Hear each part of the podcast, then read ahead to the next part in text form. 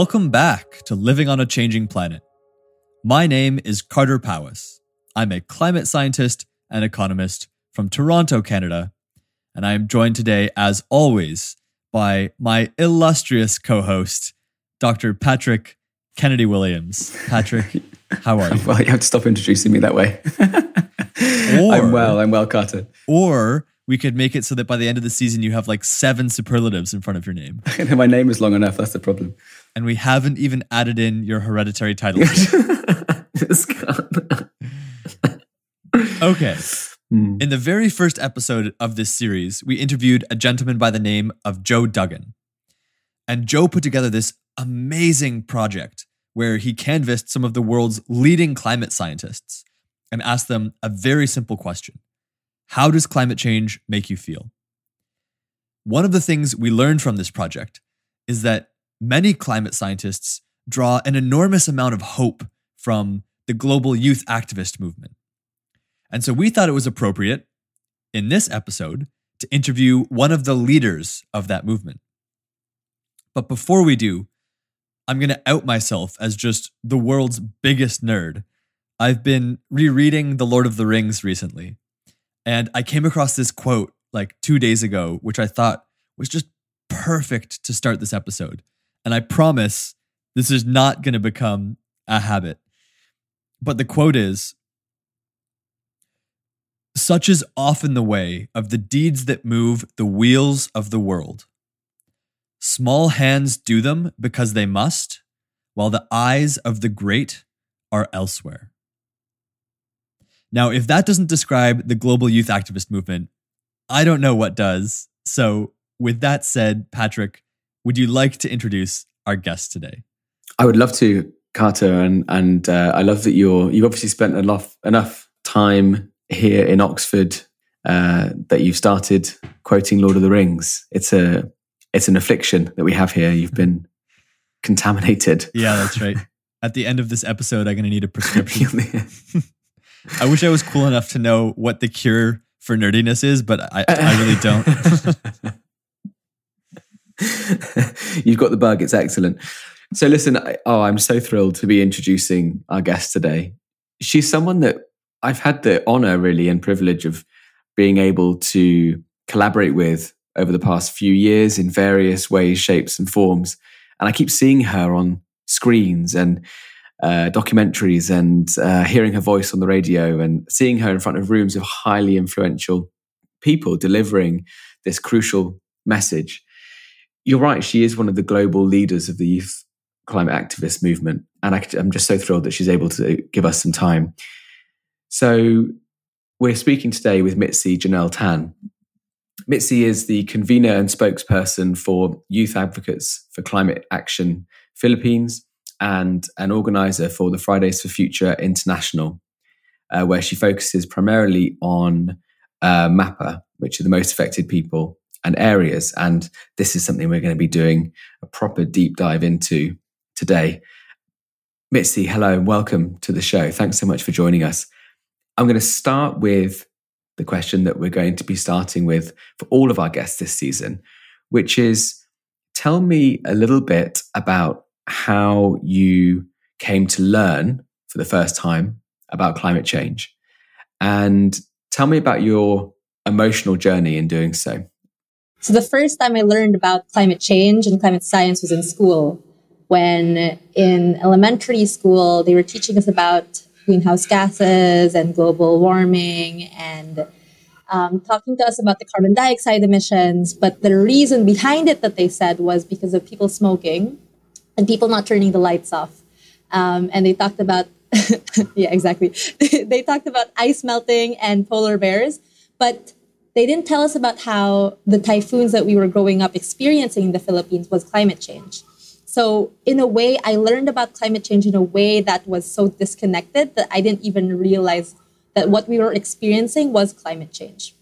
But because I had this whole, I had a lung problem and I had a health problem when I was growing up, and I knew smoking was bad for me, and because my teachers told me that I was smoking behind the climate change, I actually would go up to strangers at a really young age and tell them about carbon dioxide emissions and global warming and all of this, you know, only to find out much later on when I grew up that it's not really smoking and turning lights off. That's behind the reason. And so there's a lot of learning to happen um, that needed to happen. Um, so in a way, I learned about climate change at that age, but I learned about the climate crisis. And I learned about how what we were experiencing was cl- the climate crisis when I was much older and I was already an activist. I was able to talk to an indigenous leader of our land. And he, that conversation that I had with him was the reason why I decided to be an activist. And then because of that, I actively started to look into the environmental crises that we were experiencing. And that's when I found out about the climate crisis, fossil fuel industries, and all that. So it was kind of like learning climate change in school, but it wasn't really climate change. It was more of the words and, like, I guess the numbers behind it, but not like the actual impacts. And then later on, when I was able to learn about the impacts. I'd like to hear a bit about the conversation so, with the. Oh, Sorry, go ahead, Patrick. Yeah, do you know? Sorry, you, you, you no, you. This is what this is what happens. You see, he just he does this, he jumps in. Go on, go on. I'd like to hear how the conversation went with the indigenous leader. Clearly, if that's what convinced you to become an activist, it was very powerful. Um, so I was talking to the Lumad indigenous people, and he told me about how they were being harassed and displaced and militarized and killed. And with the Philippines being one of the most dangerous countries in the world for being an environmental defender and activist, it just made that more real. And then he said something so simple, and it was just that that's why we have no choice but to fight back. And it was the simplicity of the way he said it, the way that there was no question about it, that we have no choice but to fight back, even if there are risks in fighting back. That I realized that I had to join the fight as well. Like, and when I learned more about the climate crisis, it kind of helped me understand that you know we all have no choice. We have to fight back. Okay, so you first learned about climate change by being taught that it was being that it was caused by smoking. Later on, you were inspired by it sounds like the the courage of these indigenous people in standing up to protect their lands in the face of you know persecution and possibly death to explore more deeply the environmental issues in the Philippines you discovered the climate crisis. The one thing you haven't covered yet is how did that all make you feel? So I guess this is where it gets tricky because the first time that I learned about climate change, it was anger on a personal level because I knew that this thing that was supposedly causing the climate crisis, we know it's not true, but as a kid, I didn't know that, um, was hurting my health and the planet's health. And then later on, when it was that second time around, and I learned about what was actually happening, and I realized that the fear that I had growing up during that time of my childhood, when I was experiencing the typhoons, and I realized much later on that it was the climate crisis, it kind of brought that back, and it said it made me feel that that fear that I had because I knew it was hurting my personal health when I was a kid it got doubled because then I understood that it wasn't just my personal health because of my lung problems, but it was actually the typhoons that I experienced, that my community experienced, that my family and friends experienced growing up that made the climate crisis so dangerous. And then there was an even deeper understanding in the second time around that the reason behind it is not because of people not turning their lights off, but because of the inaction of government leaders because of the greed of you know multinational companies and fossil fuel industries. there is a deep anger and feeling of betrayal that happened when I was learning about the climate crisis because it almost seemed like we were left behind on purpose. That every time there was a typhoon growing up, national leaders and local leaders would say that, you know, what can we do? These are typhoons. These are natural events. There's nothing to do. But then later on, learning that there is something that we could have done. You know, there is something and people that's behind these events. They're not natural events. They're happening because of the profit oriented system that we have. So there was a lot of anger and confusion when I was starting to learn that. And there was a lot of grief also. And the grief, actually, I didn't come to terms with it until much later on. I didn't really allow myself to grieve for so long. It was mostly just anger for a good amount of time um, when I was learning about the climate crisis. Okay, we're going to take a quick break here. During the recording of this episode, Mitzi was having some issues with the internet connection in Manila. So at this point, she had to drop and rejoin. You'll note when she rejoins, her audio quality is much better. But while we're in this little intermission, I thought it was the perfect time to address a quick science question, which is we've heard Mitzi say so far that the typhoons that she lived through as a young child in the Philippines were not natural events, they were climate change. What did she mean by this? The first thing I'll say is typhoons, which are just hurricanes that occur in the Pacific, absolutely would occur on a planet without climate change. And they did occur long before human caused climate change began. So, in that respect, they are natural events. What Mitzi is referring to is the demonstrable relationship between human caused climate change and the intensity of hurricanes and typhoons. So, climate change is making these storms more intense, more damaging. And it does that in three ways. Very briefly, the first way is warmer air holds more water. And this is something that anyone who's ever taken a shower should intuitively understand. And I really hope that that's all of you. If you take a cold shower, the bathroom stays the same. If you take a hot shower, the bathroom gets humid and steamy. And that's because hot air can hold more water. For every one degree Celsius you increase air temperatures, you can hold about 7% more water vapor in that air. So, this is not only true of bathrooms, it's also true of hurricanes. If you heat up the air that makes up a hurricane or a typhoon, it can hold more water, which means it can rain more, which means it's more likely to cause flooding. So, that's the first way that climate change is making these storms more intense. Secondly, storm surge, which are the waves that, uh, that precede a storm as it makes landfall, are becoming more damaging because of sea level rise. Because sea levels are higher, these waves hit the shore at a higher level and can cause more damage. So that's the second way. And the third way that climate change is making storms more damaging is by increasing the amount of energy in the storm. You need to remember that heat and energy are just two words for the same thing. So the more heat or the more energy you put into a storm, the faster it can move. And indeed, we've seen a statistically significant increasing trend in the number of storms reaching category three to five over the past four decades. So climate change is not making these storms happen.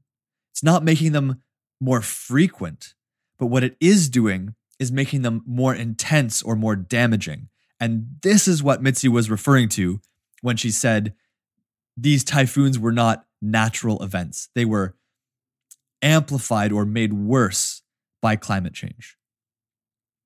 So, with this said, we're going to shift the focus back to Mitzi, where it should have been in the first place, and pick up where we left off. So, Mitzi, you gave us a great answer about the anger and grief that you've struggled with throughout your climate journey. What have you done to stay sane? What have you done to manage these emotions effectively other than, you know, do more activism? I think something that really helped me not spiral is to actually letting myself feel the emotions because there was this one moment I remember um, it was right after the fifth anniversary of the Paris Agreement. And like just two months after that, uh, and we just did a huge campaign on fighting for 1.5 degrees Celsius, etc. And then like two months after that, there was like a report from Australia saying that 1.5 degrees was no longer possible. And it just felt like I was tired from all the organizing and we were just saying fight for 1.5 and our whole thing is listen to the science. And then suddenly there's this scientific report saying that 1.5 isn't possible. And I was lost. I didn't know what to do. I didn't know how I could handle things. I didn't know. I tried to do more activism, like as you were saying, but then it wasn't leading anywhere because I didn't know what I needed to do. And a friend actually told me that I should just let myself grieve because there is something that I am grieving for. There is something that I've lost and there's something that's being taken away from us. And I think that was one of the first times I actually kind of just allowed myself to cry about climate change. Like all the other times, it's like a frustration. Like if I would cry, it was because I was frustrated or, you know, other things. But this was a time when I actually just acknowledged that the reason behind my tears was because of the climate crisis and that fear. And it helps me in general to just do that with my feelings because then you realize that again it is a valid response to the climate crisis. You're like the climate anxiety that we're feeling isn't some overblown reaction to something. It is va- very valid. Um, and you know, a few months later, like a lot of other scientific reports debunked the 1.5 degrees Celsius thing, so that also helped. But um, um, but but it is really mostly activism that helps me uh, not spiral, and also knowing that my anger and my sadness doesn't just come from a place of anger and sadness, but comes from like a place of love. And so that joy, I think, is what brings me back every time because I realize and I remember that I'm not doing this alone. That I have a community that I'm doing it with, and I think that's one of the most crucial things that I that anyone I think needs if you're dealing with something like this. That's such an amazing answer. I'm always amazed at how much of a negative feeling can be caused by being upset that you're feeling that way. So, you know, you're you're anxious that you're anxious or you're you're angry that you're angry. And if you just try and give up control of how you feel and let those emotions arrive, it makes things a lot easier. I think that's such such an awesome point. So thank you for raising that. The other thing I love that you raised is this idea of not feeling alone in your struggles, knowing that there are other people out there that understand what you're going through. I don't know, Patrick, if you want to talk about this from like a, a clinical standpoint, but I think that's such a such a powerful intervention. I'd be really curious to hear your take on it. I think a big part of it is how the person is is well. There's a there's a sort of clarifying process. I think when you, it depends how you share it. It's a clarifying process. If you're if you're kind of um, if you see your thoughts and ideas written down in front of you, or you hear them played back to you, or you hear somebody else repeat them back to you in the way they've understood them, it kind of it it clarifies, but it also sort of diffuses. You know, it's like this this internal thing that you've been struggling with and wrestling with. It just allows you to it creates that physical and emotional distance from it, um, and can help you kind of. I know the sort of mindfulness people would would say, you know it it, it lets you occupy that observer mind, or we sometimes call it self as con- as as context. It gives right? you, you, see, you, objectivity. Yeah, it pulls you. It pulls you. It, pull, it gives you. It allows you to look at it from a from a new perspective, perhaps. I feel like there's also something else. Just knowing that you won't have to face something alone, or knowing that you're not insane. that there are other people that are also worried about what you're worried about. Uh, I think there's just a, a profound comfort there. Yeah, and you know, strong uh, strong emotions can be isolating, right? And sometimes some of the thoughts and fears that we've had about climate change and the climate crisis can be isolating as well, particularly if they're not shared by your immediate family or the people you share your home with or your friends.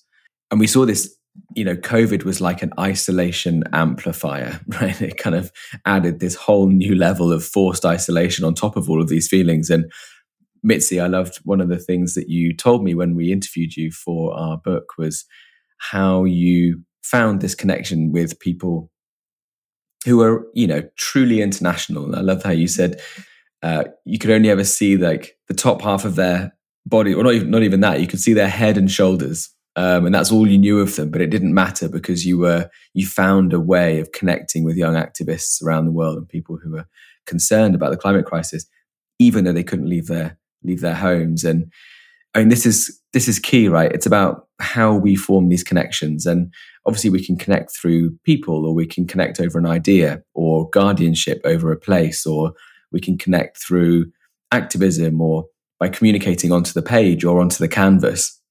And Mitzi, it, I've always thought this about you that you you've found a way and you continue to find a way of creating almost a sort of emotional playbook for people who are involved in the climate space. And one of the things I love to hear you talk about is how you manage those times when a project doesn't quite come together, right? Or you don't gain the traction or impact that you hope for with some public facing work or some piece of activism or, or trying to raise awareness on an issue. And this is something that I, and it, a problem we, we think of it as the dejection issue, um, how to handle that. It doesn't even fair to call it a setback. That doesn't even seem to, to quite do it justice. The profound disappointment that can come from when these sorts of projects don't come together and you know it's kind of disappointment times 1000 because it's not just a personal disappointment but it's a disappointment with a, such a wider meaning uh, but of course these are natural parts of the process for all of us you know that not every project goes to plan and so how have you what what ways have you found or your community found of managing those kind of disappointments I remember the exact moment that I started to break down. It was really just breaking down because it was in a Zoom call. And then someone ca- mentioned it like so casually. They were like, oh, by the way, guys, in case you haven't seen, there's this report about 1.5 not being possible. And then the topic changed so quickly. And I was just like, I turned my camera off, I turned my microphone off. And I was just like, wait, what? What's happening? And I started texting other people in the call and was like, did you hear the same thing that I did? It's like, is that really what's happening? And then I just started crying. I just started bawling my eyes out because that was the year that there were so many typhoons happening. And then we just had that campaign. And then this news just hits you and it's so casual too. And there, there's no processing of what the news said. There's no, I didn't get the link to what the thing was. So it was really just that, those few words. It was so difficult to process. And I remember it was a few days, quite a few days of crying actually. And then after that, it was okay. It was we had a lot of calls inside the movement um, to just express our emotions and talk about what was happening, to talk about what we were experiencing.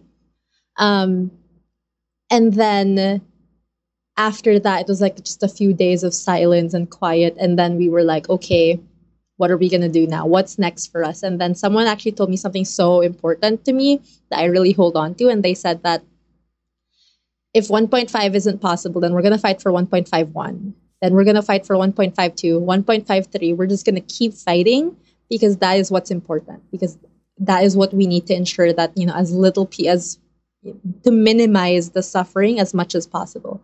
And that is kind of what gave me hope again. And that gave, that gave me an understanding again. And again, it came back to community. It came back to people, uh, other people telling me, what to do you know the other telling other people being there for me and holding me in embrace and while i was crying my eyes out.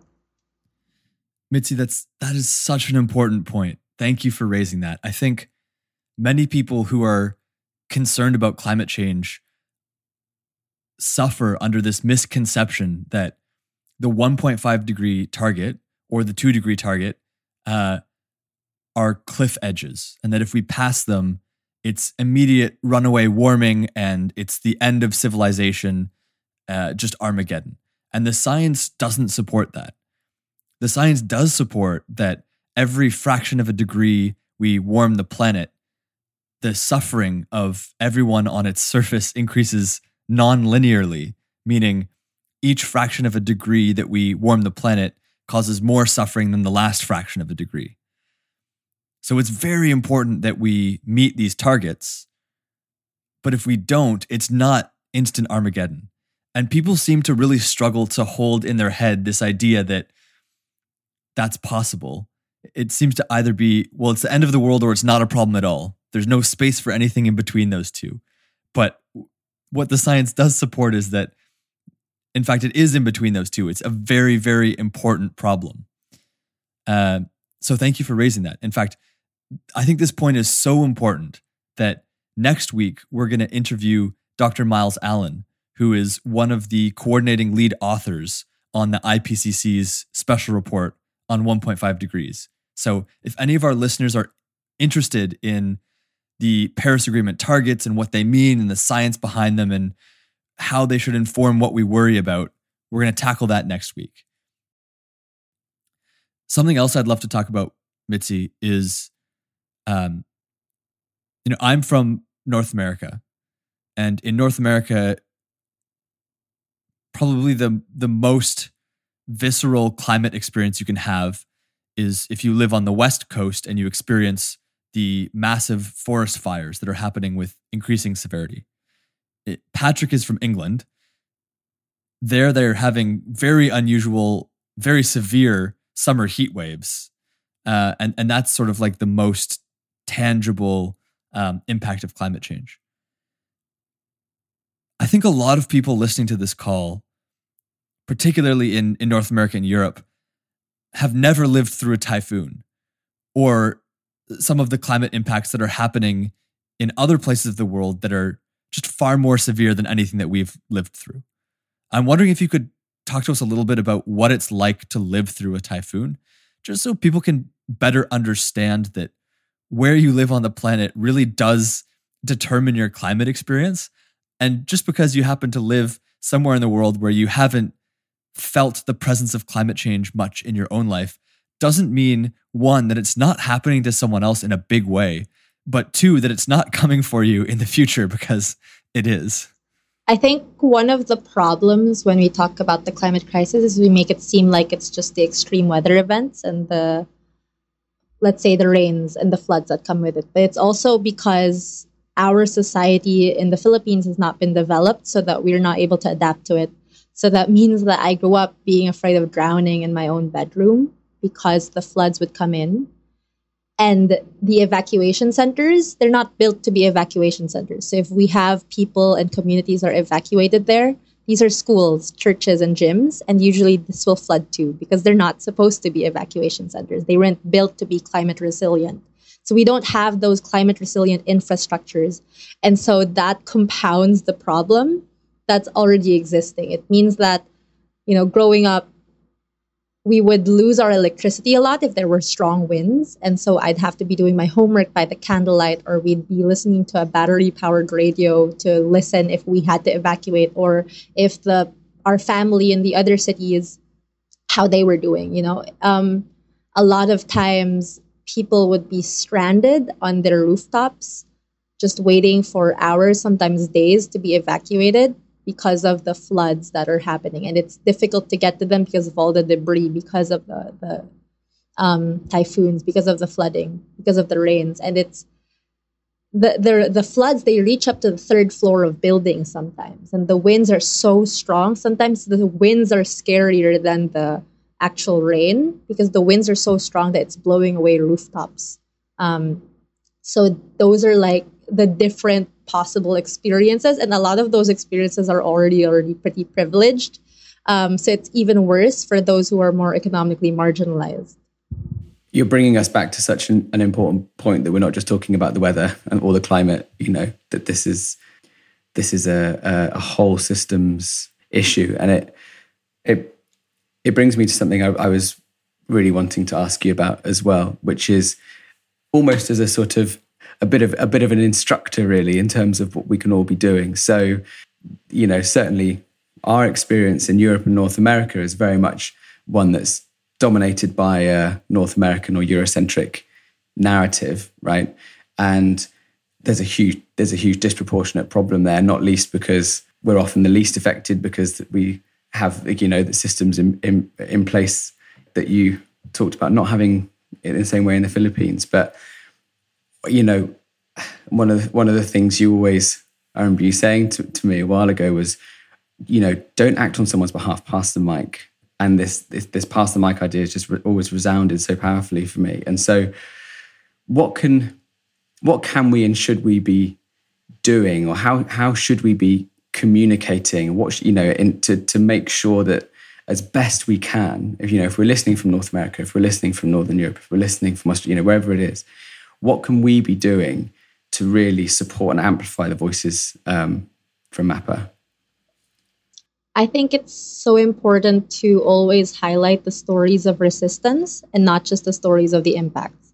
Because so often we are reduced to the sad story. Um, I remember there were huge floods in Germany, and a lot of media and people being interviewed were saying that this is normal in Asia or this is normal in the global south, but not here in Germany.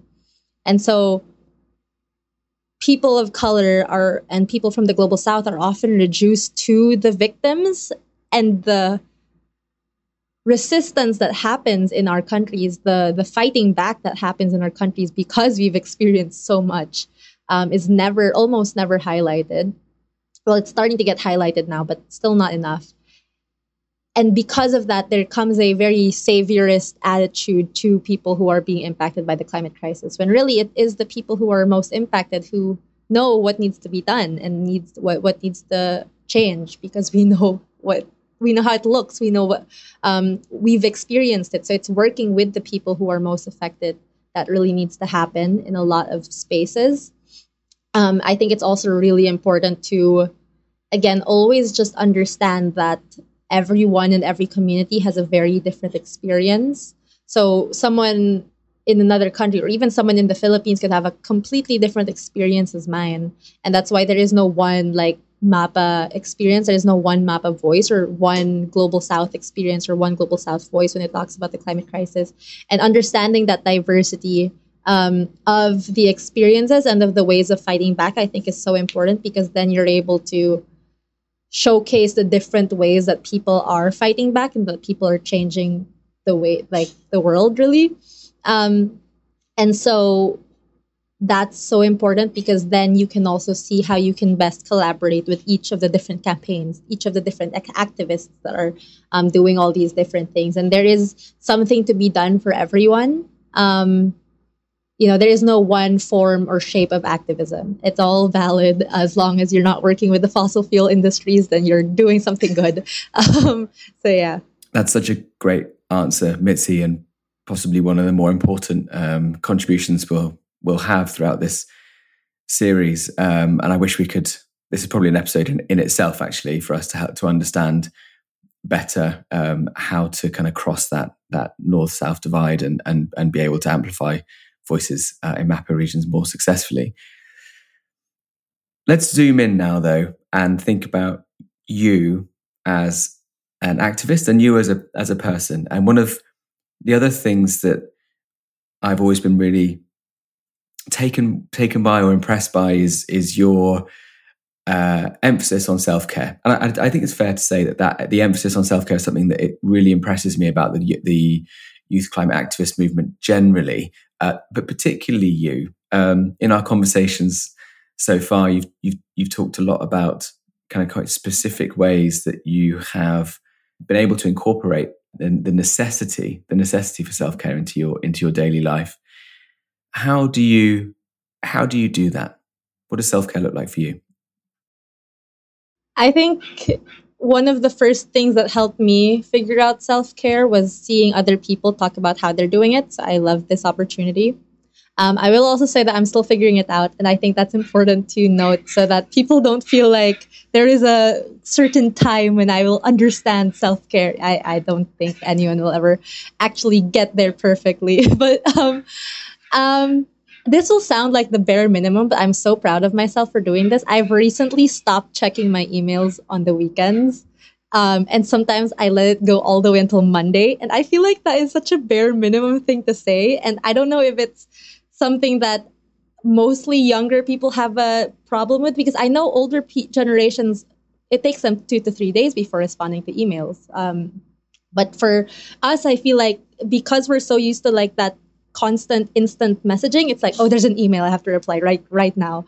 Um, so i've i've you know been able to overcome that need and i've stopped checking um, emails on the weekend which sounds like such a small thing but it's it, it's helped me so much to just disconnect and to just go outside.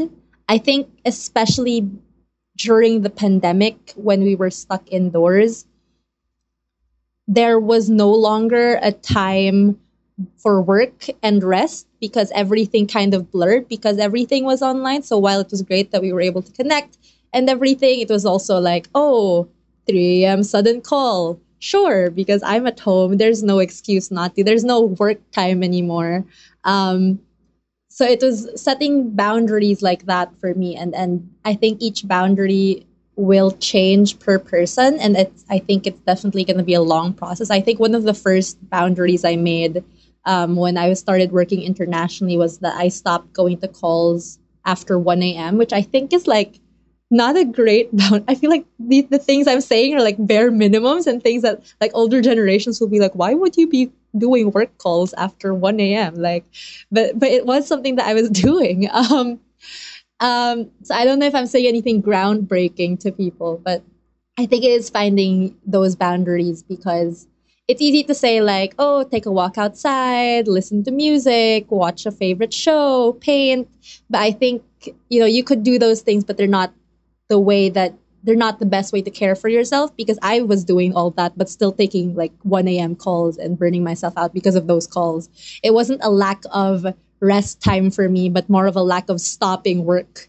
Um, that was my problem um, for the longest time. Still kind of now. I'm working on it. But um, um, so I think it's really that it's like understanding which which parts of your work is too much, and a lot of times you end up doing that because you care so much and it feels like it gives you so much energy and that's why you want to keep doing it even if it's like insanely like not good for your body anymore. So it's I think understanding that balance, um, which is a learning process. I think. Yeah, uh, Patrick, it, it, it, makes me think.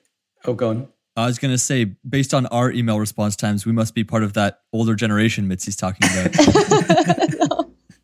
no. no. We're practically dinosaurs.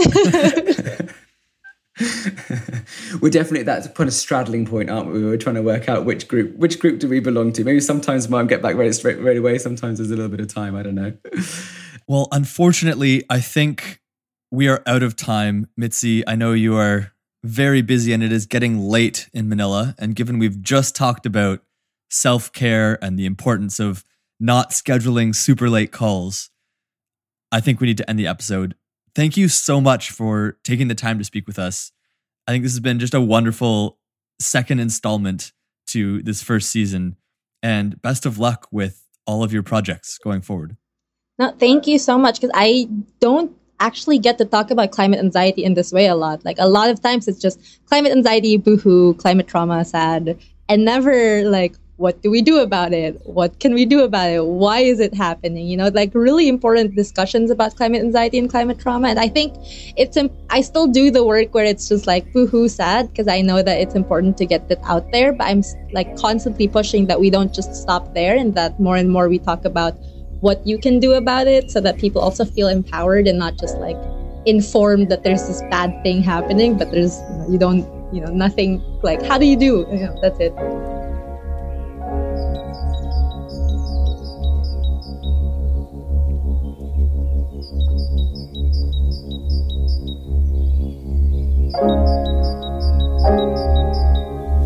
Okay, episode two done. Mitzi Jonelle Tan, such a fantastic conversation.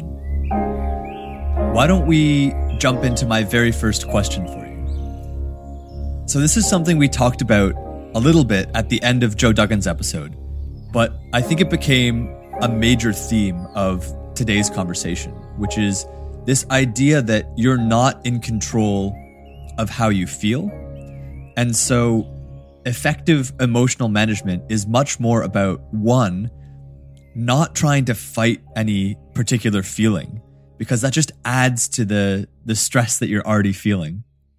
But two, um, focusing in on the space between emotion and action because what is within your locus of control is how you respond to how you feel.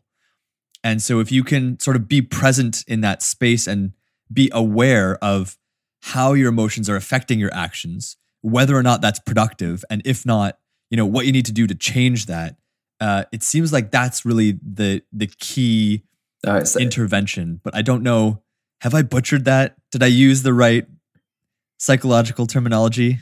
All right, it sounded inc- incredibly astute, Carter. Your your your description of that, and uh, yeah, it's um, much as we would love to be able to control our emotional our emotional response. Let's say um, it's incredibly hard to directly do that. And so we have to, you know, to some degree, surrender to a little bit of uh, uncontrollability, right? When it comes to our when it comes to our emotions, and I, this is one of those things that when we were sitting down in the early days and trying to work out what kind of therapeutic approaches might be more beneficial for people and also communities um, when it comes to engaging in the climate crisis, this became one of the most pertinent points. I think um, is that we're dealing with an emotion, an emotive topic, you know, and I think this, the conversation with Mitzi really highlighted that, especially when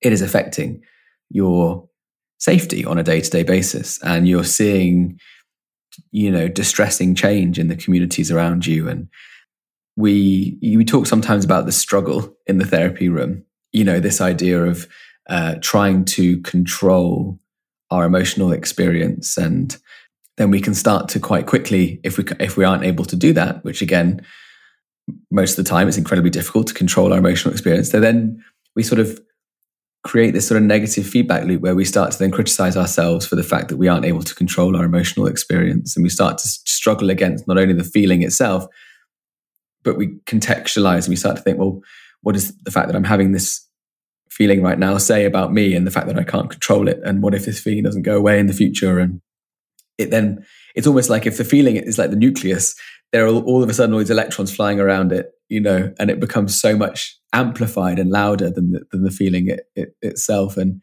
um, that was a nerdy metaphor. I, I, did take some science classes back in the day.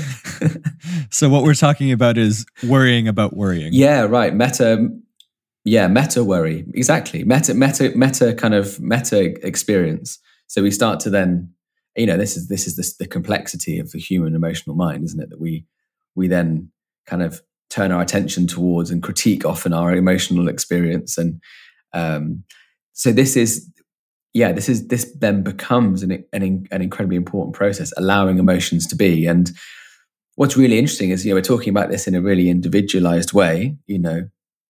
How can i just allow my emotions to exist as they are but this happens so much at a collective level as well. And I guess that's kind of part of the show, right? It's about it's about normalizing this for groups of people. But how often, you know, I've I've, I've heard people describe so often times when um, they almost say they were in a, a meeting or a group of people and there was some sort of emotional expression and it's almost like the, the group didn't quite know how to kind of hold that or what to do with it or how to process it um, and so that all of a sudden there's a sort of collective effort to try to suppress any sort of emotional reactivity or any sort of emotional material. And um, so this isn't this extends so far beyond the individual as well. And when i've when i've seen group change and and group responses to all of this happen most successfully it's when they've created a kind of acceptance of and a, and a allowance of uh, some form of emotion to enter the conversation. Okay wait but let, let's go back for a second to the individual case because I want to I want to I want to be annoying and push on something. We we talked about the importance of letting letting yourself feel emotions. What about the second half of the concept that I was trying to summarize? The identifying the link between how you feel and what you do. You know, if you're feeling you're feeling down, say, um, then you have this question do I still go out with my friends tonight, even though I don't feel like it? I feel really sad. Do I still get out of bed in the morning? Do I still go to the gym and work out? Uh, how, how are, how, if someone is dealing with a very strong emotion, which makes them not want to do the things that they know they should be doing, are there steps, like a, a particular set of steps that someone can take to um, to address that, to to work on breaking the link between emotion and action, even if they can't make that emotion change or go away. I imagine I imagine it must come back to maybe this idea again of incremental exposure of of starting with a small the smallest possible task that you you don't feel like your emotions will allow you to do and then you know building upwards from from there yeah and you know you, are um you're you're so right to focus in on that that that moment between how we feel and what we do. There's a there's a quote by Viktor Frankl who wrote Man's Search for Meaning and tried to understand humanity from within uh, concentration camps and, and and and in his life following that. And it's it, we've kind of I think in the therapeutic community have really sort of come to come to see this this quote as as really symbolizing that way of thinking that you just described and and as, as well that the sort of tool that is born from it therapeutically. You know when he says between stimulus and response there's this space. And in and that space might only be a microsecond but in that space is lies our power to choose our response. And in our response lies uh, our growth and ultimately in our, our our freedom as as a you know as humanity. It might sound quite grand, but essentially what it's saying is there is a gap between stimulus and response, and we shouldn't try to control our emotions.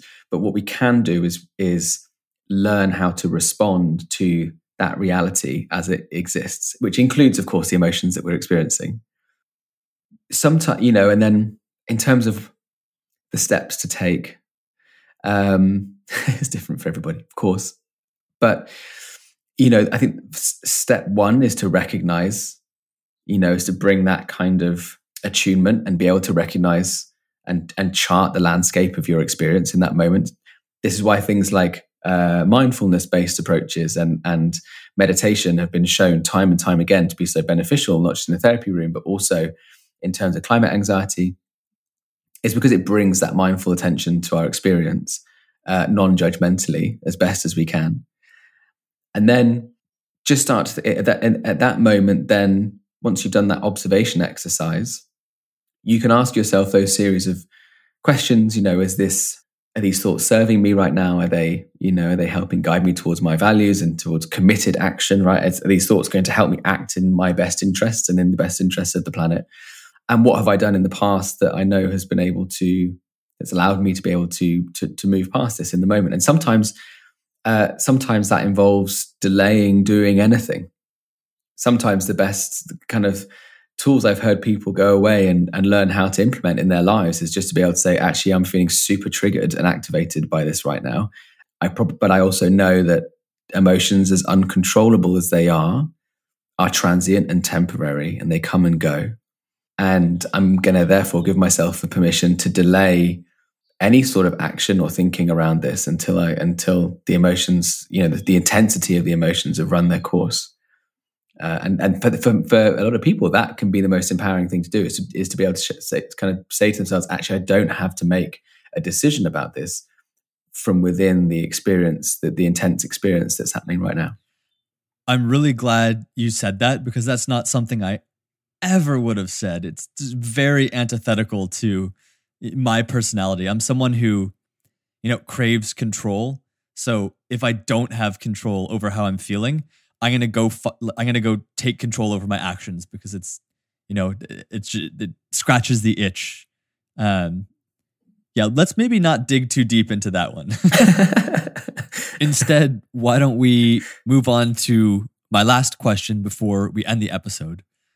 This one, a bit of a longer question, but an important one, I think right now there are mm. many conversations ongoing between the global youth activist community and various types of institutions, companies, governments, schools.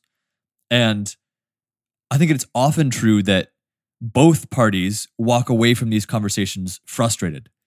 Youth activists, because they're demanding rapid and dramatic change from these institutions, the kind of change that's necessary to avoid the most catastrophic impacts of climate change.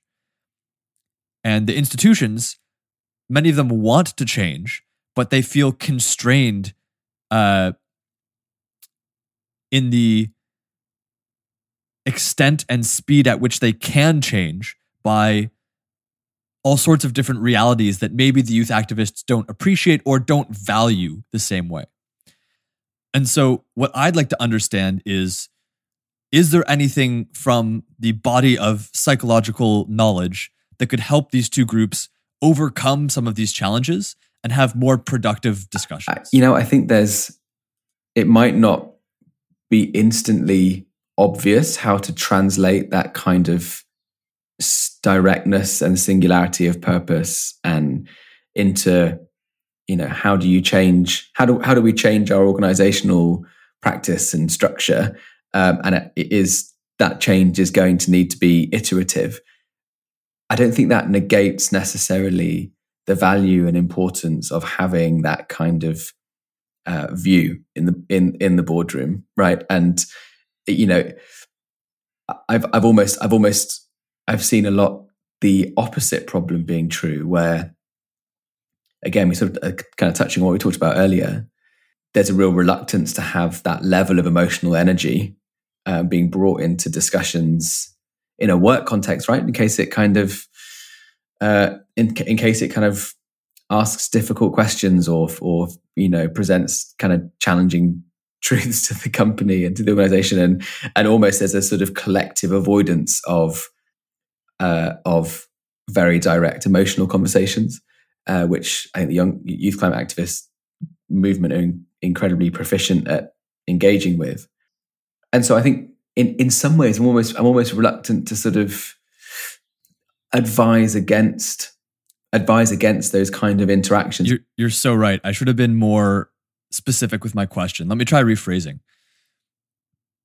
Assuming that we want these kind of conversations to be emotionally intense because that serves a valid purpose and because the climate crisis should be an emotionally intense topic to talk about given what's at stake um, how do you have how do you have conversations that are emotionally intense in a productive way? What's the right way to communicate when you feel strongly about something versus the wrong way?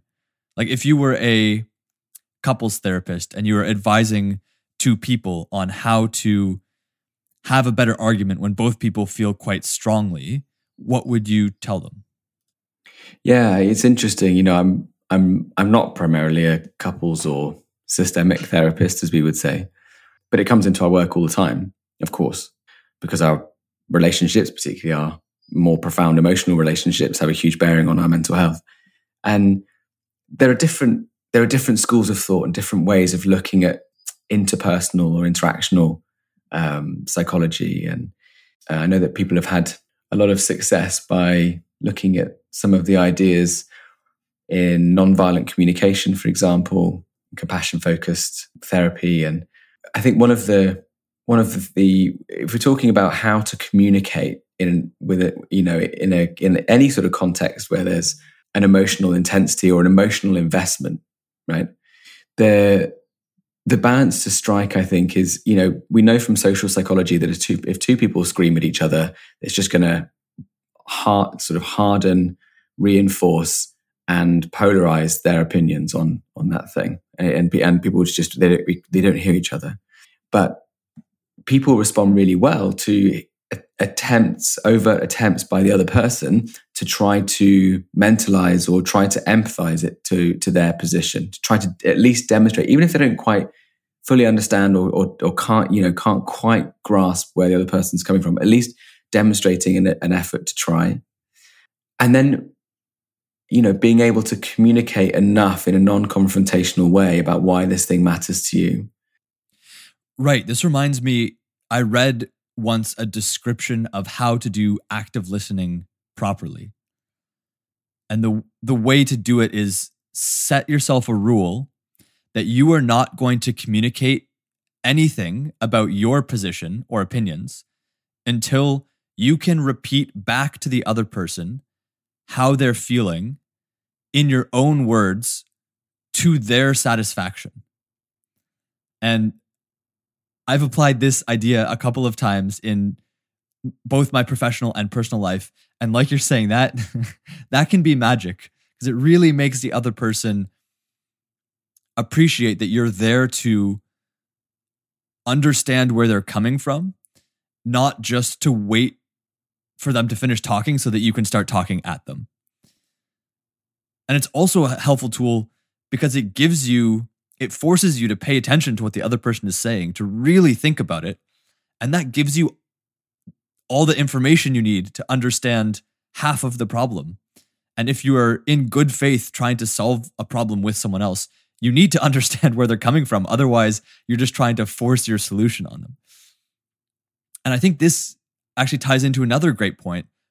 I've spent most of my career working on institutional change, both with regards to climate as well as outside of climate.